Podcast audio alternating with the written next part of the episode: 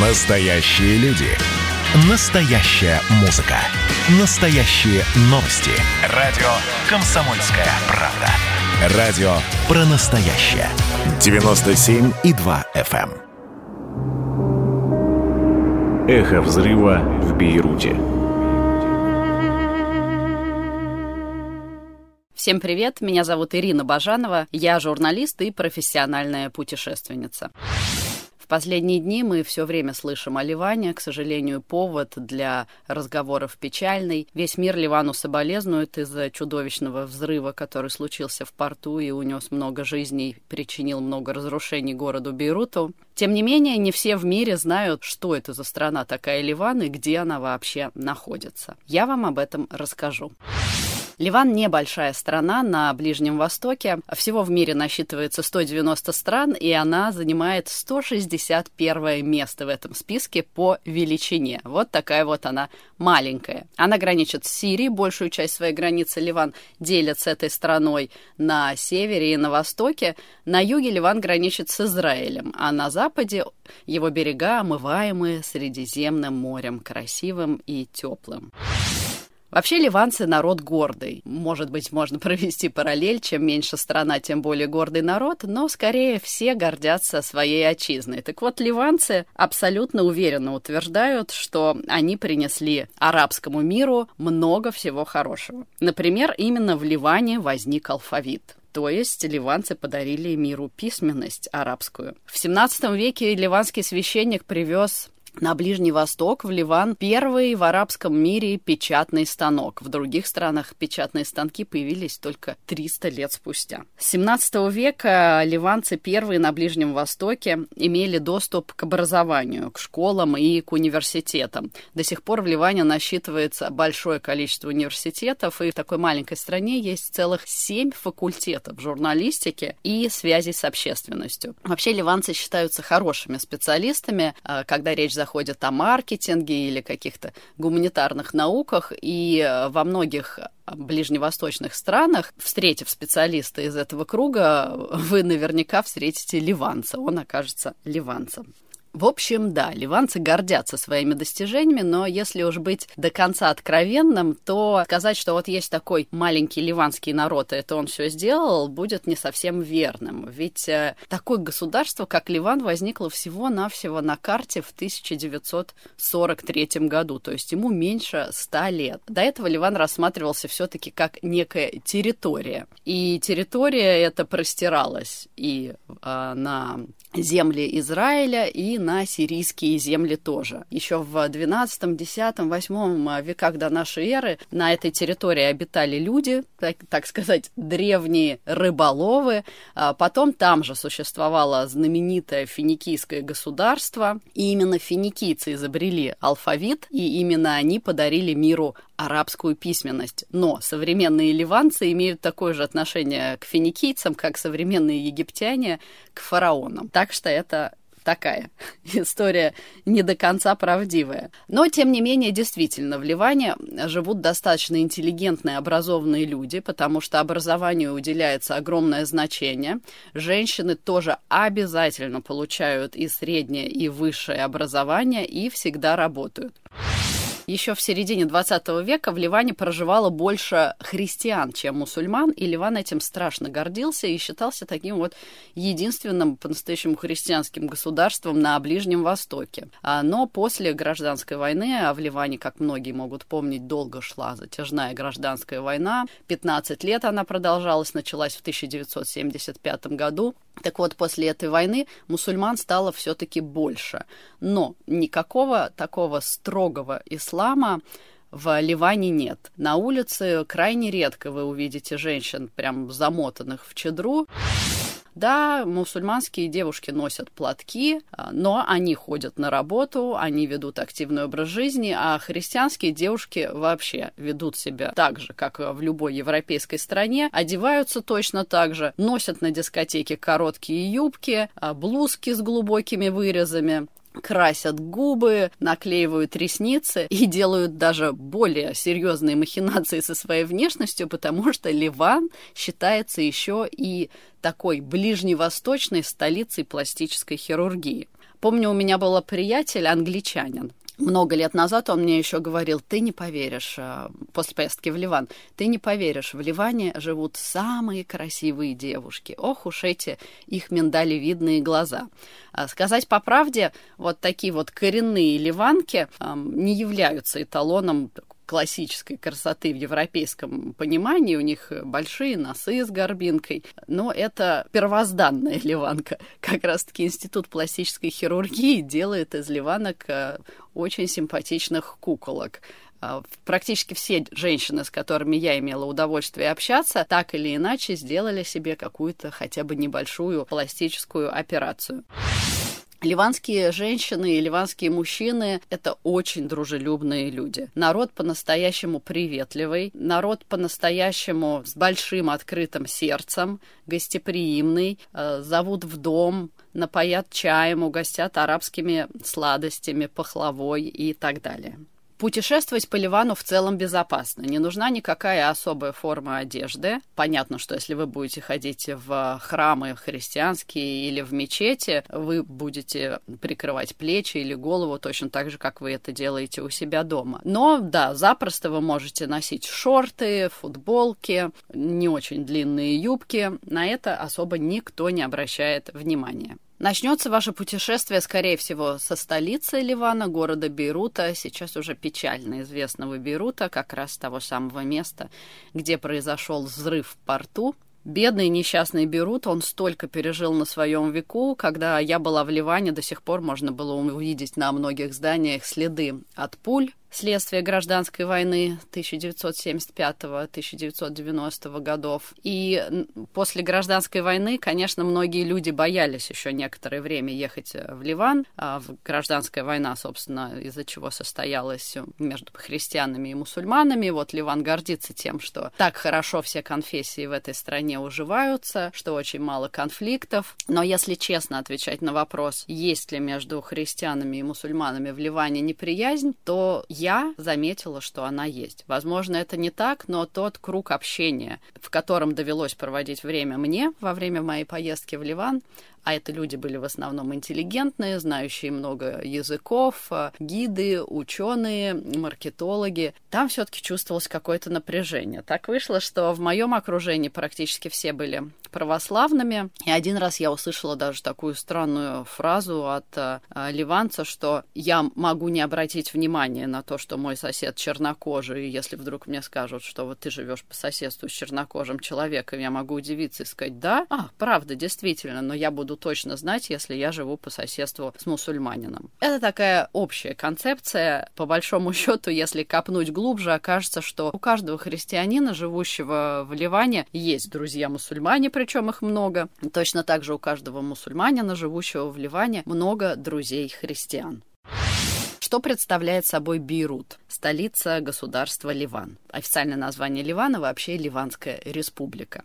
Есть такая шутка, что Бейрут — это город трех «Б» — банков, бухла и борделей. Это потому, что до гражданской войны банковская система в Ливане считалась очень стабильной, и Ливан даже называли Ближневосточной Швейцарией. Почему бухло? Потому что не такие строгие законы позволяют людям выпивать. Понятно, что половина населения христиане, везде подается вино и спиртные напитки. Про последнее я ничего не скажу, не проверяла, но, видимо, с этим тоже дела обстояли хорошо. И вот город Бейрут тоже на букву «Б» является столицей всего вот этого.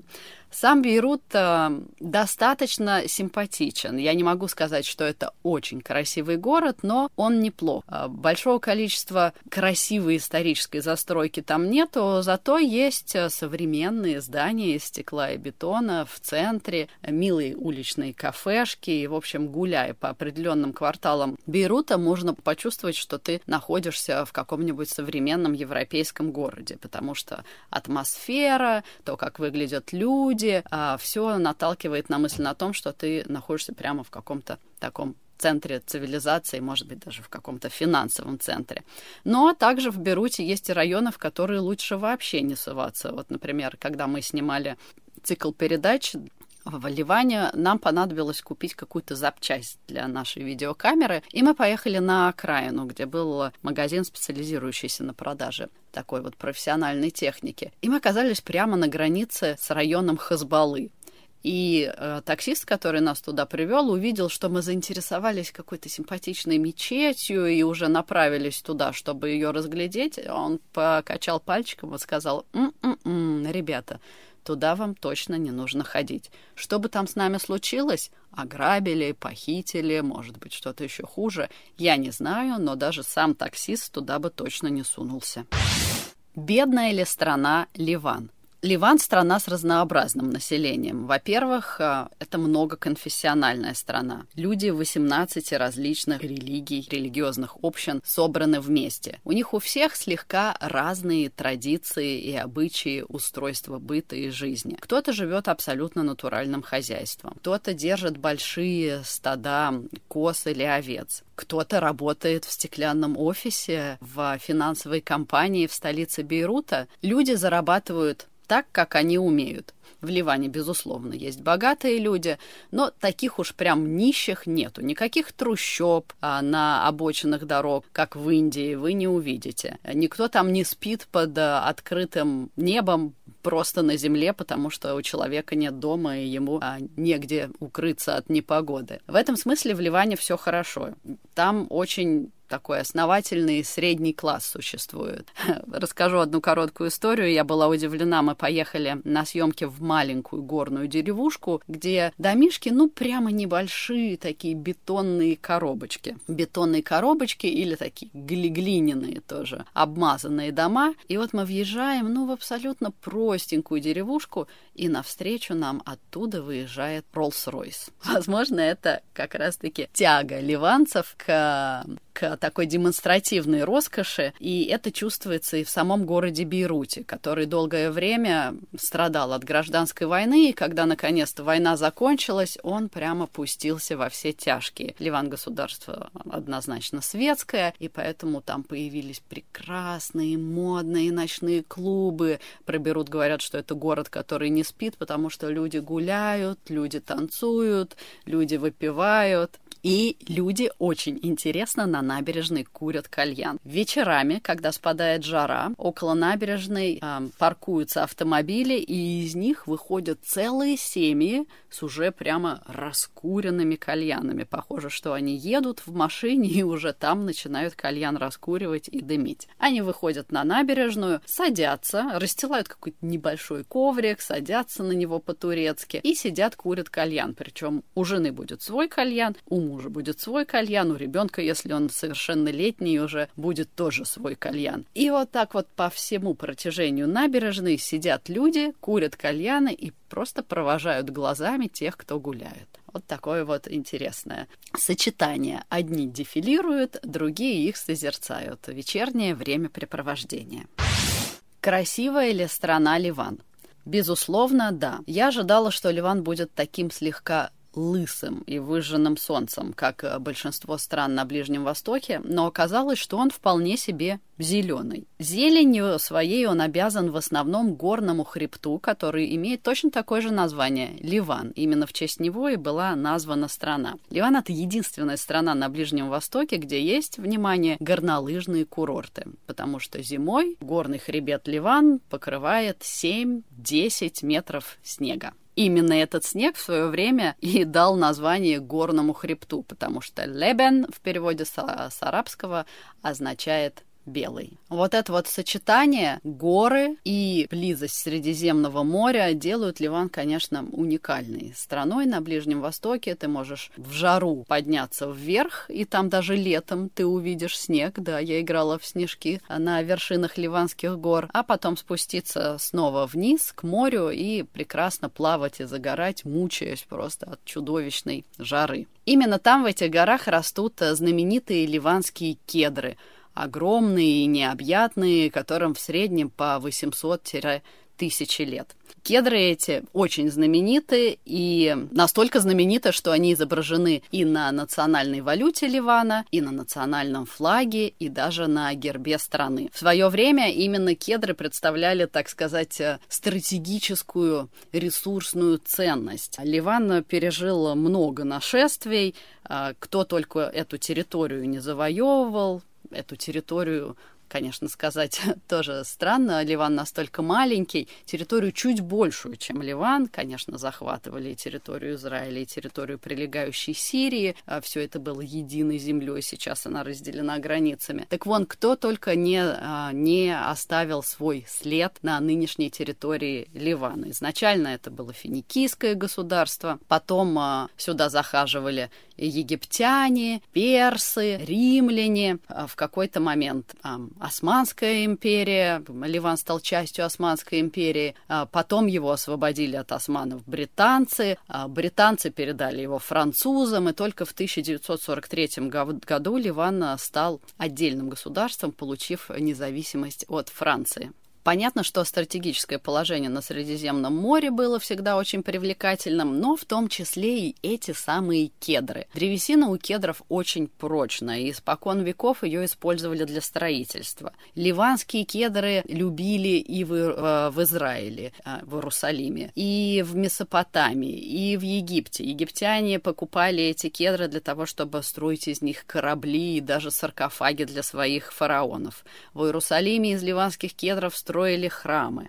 В общем, деревья эти были на расхват, а, вырубали их достаточно активно. В период, когда в Ливане оказались еще и англичане. Кедром настал, пардон, каюк, потому что британцы рубили кедры, чтобы ими просто-напросто топить э, паровозы, э, топить кочегарки в паровозах, э, на своих железных дорогах. Сейчас кедров осталось, я не могу сказать, что мало, но, конечно, по сравнению с тем, что было раньше, гораздо меньше.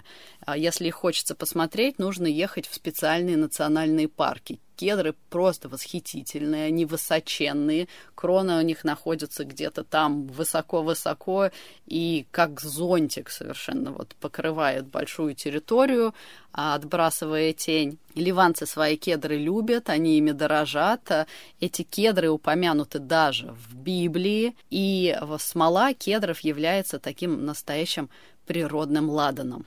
Раз уж коснулись Библии и Ладана, надо сказать, что в Ливане существует еще так называемый религиозный туристический продукт. Когда в Ливан приезжает человек из России, все всегда думают, что он приехал именно ради паломничества по христианским святыням. Очень много христианских монастырей. В их числе есть те, которые охраняются ЮНЕСКО. Надо сказать, что в такой малюсенькой стране, как Ливан, находится несколько объектов, а, являющихся всемирным достоянием человечества по мнению ЮНЕСКО, и они поистине прекрасные. Например, в долине Кадиша, которая представляет собой очень красивое живописное ущелье в горах, а, находится аж четыре охраняемых ЮНЕСКО монастыря, вырубленных прямо в скалах, а не считая всяких маленьких а, древних пещер и скитов, где жили отшельники. На мой взгляд, э, самые интересные храмы, которые есть в Ливане, они древние. Это древний римский храмовый комплекс под названием Баальбек. Сейчас от Баальбека остались одни руины, но даже эти руины настолько величественны и красивы, что любые достопримечательности Греции, уж не в обиду будет сказано, любые греческие руины просто не годятся ему в подметке. Баальбек гигантский, величественный, огромные колонны, очень красивая резьба по камню, и место это загадочное. Вроде как считается, что Бальбик был построен точно не финикийцами, потому что они вроде не имели а, обычая такие грандиозные сооружения вводить. Наверное, это сделали римляне, и вполне возможно, что по приказу а, императора Августа. Но ни в одной римской хронике ничего про Бальбек не сказано. А римляне все-таки были нацией, которая страшно гордилась любыми своими достижениями, и про такой восхитительный храмовый комплекс а Бальбек, Бальбек состоял из э, трех храмов. Храма Юпитеру, храма Венеры и храма Бахуса. Сейчас, понятно, все они уже разрушены, но то, что осталось, выглядит просто сногсшибательно. А, так вот, а, в римских хрониках Бальбек не упоминается, а, и многие люди приписывают ему внеземное происхождение. Так же, как и Стоунхендж, возможно, Бальбек был построен инопланетянами. Может ли Ливан удивить каким-то национальным колоритом? Ну, скажем прямо, Ливан это не Индия. Ничего такого, когда вы приезжаете в страну, и вас просто от экзотики начинают разгла- разбегаться глаза, такого в Ливане с вами не случится. Но определенный колорит там есть, и в основном он окажется перед вами на тарелке. Речь, конечно, о знаменитой ливанской кухне. Знаменитой настолько, что она прославилась на весь мир. Практически на фудкорте, практически в любом большом торговом центре, в любой точке мира вы обязательно увидите ловчонку с ливанской кухней. А что такое ливанская кухня? Ливанская кухня, собственно, собственно, точно так же, как и сам Ливан и его народ, это мешанина из того, что было завезено и привезено всеми завоевателями. Точно так же, как и сам ливанец, как человек и единица сегодня является таким замесом самых разных кровей. Столько, столько наций оставило свой след на ливанской земле. И египтяне, и финикийцы, а, и а, а, османы, и британцы, и французы, и персы, и, конечно же, римляне. Люди смешивались, кровь смешивалась, вот такой вот он современный ливанец. То же самое произошло, собственно, и с ливанской кухней. Все привносили свои традиции, все привносили свои обычаи. И хотя сегодня ливанскую кухню называют такой классической средиземноморской кухней, это не совсем так. Все-таки эта кухня скорее да, такая арабско-средиземноморская. И во многих других странах на Ближнем Востоке едят похожие блюда. Ну, как-то вот за, Лима, за Ливаном закрепилось именно именно авторство этих блюд. В Ливане едят очень много овощей. И вообще э, диета ливанская, ливанская кухня, она очень здоровая. Какие там есть, например, блюда? Самые знаменитые блюда — это а, баклажанная икра, баба гануш, это долма в виноградных листьях, это лебная домашний йогурт с оливковым маслом, разные кебабы, жареные на гриле, фалафели, котлетки из э, гороха нут. Это хумус, это, конечно, табули, наверное, самый знаменитый вообще ливанский салат. Табули из петрушки, томатов, свежего репчатого лука и булгура. Во все блюда в ливанской кухне добавляют много лимона, поэтому они имеют такой кисловатый привкус. Не всем это нравится, но вот такая вот особенность. Также много оливкового масла и кориандра. А, ливанцы не страдают ожирением. Увидеть прям по-настоящему огромных людей, наверное, вам не доведется, но назвать их худышками тоже нельзя. В основном потому, что, да, еда очень здоровая, отличные совершенно ингредиенты, все свежее, очень много неприготовленных овощей, но ливанское застолье – это просто скатерть-самобранка. Когда ливанцы садятся обедать, стол перед ними просто уставлен, уставлен явствами. И все дело в том, что в Ливане э, есть традиция подавать мезе. Что такое мезе? Это небольшие закусочки. Они подаются на стол в тарелочках, и каждый себе из этой тарелки накладывает столько, сколько ему нужно. Мы бы это назвали закуски и салатики, у них это называется мезе. Так вот, в Ливане существует 60 видов холодных мезе и 100 видов горячих. И это еще только до основных блюд. Обязательно в центр стола во время застолья ставится просто таз свежих овощей. Эти овощи, они даже не порезаны, там просто целиком лежат помидоры, огурцы и много-много разной зелени. С вами Ирина Бажанова, журналист и профессиональная путешественница, и сегодня я поздороваюсь так. Хай, кифак, сова, потому что именно так здороваются в Ливане. Хай – слово с английского языка, кифак – арабский и сова – французский. Дело в том, что в судьбе маленькой страны Ливана принимало участие так много других стран и империй, что по сей день ливанцы здороваются вот такой вот фразой, состоящей из трех приветственных слов на трех разных языках одновременно. Надо сказать, что в Ливане, в ливанской школе до сих пор и изучают а, три языка – арабский, английский и французский – Ливанцы люди шибко умные. Что произойдет с Ливаном после взрыва? Какие последствия для Ливана может иметь злосчастный взрыв в порту? Надо сказать, что на своем веку Ливан пережил уже много трагедий. Столица Ливана, город Бейрут, семь раз разрушалась и семь раз отстраивалась заново. Происходило это еще в древние времена, когда сначала пала Финикийская империя, потом пала Римская империя. Ливанские земли переходили из рук в руки, каждый новый завоеватель устанавливал собственные порядки, разрушались здания, разрушались храмы, православные храмы, а христианские храмы становились мусульманскими мечетями, потом мусульманские мечети снова становились христианскими храмами и так далее. Ливан как-то вот так вот исторически и генетически уже научился со всеми этими вещами справляться. Не так давно закончилась началась гражданская война, она началась в 1975 году и продолжалась 15 лет. Только в 90-м году с горем пополам Ливан вышел из этого кризиса, вздохнул с облегчением, опять мог сказать миру, Ребята, посмотрите на нас, мы умеем уживаться в одной стране, христиане и мусульмане, да у нас здесь вообще 18 разных религиозных общий, общин, и все они представлены в парламенте, мы такие молодцы.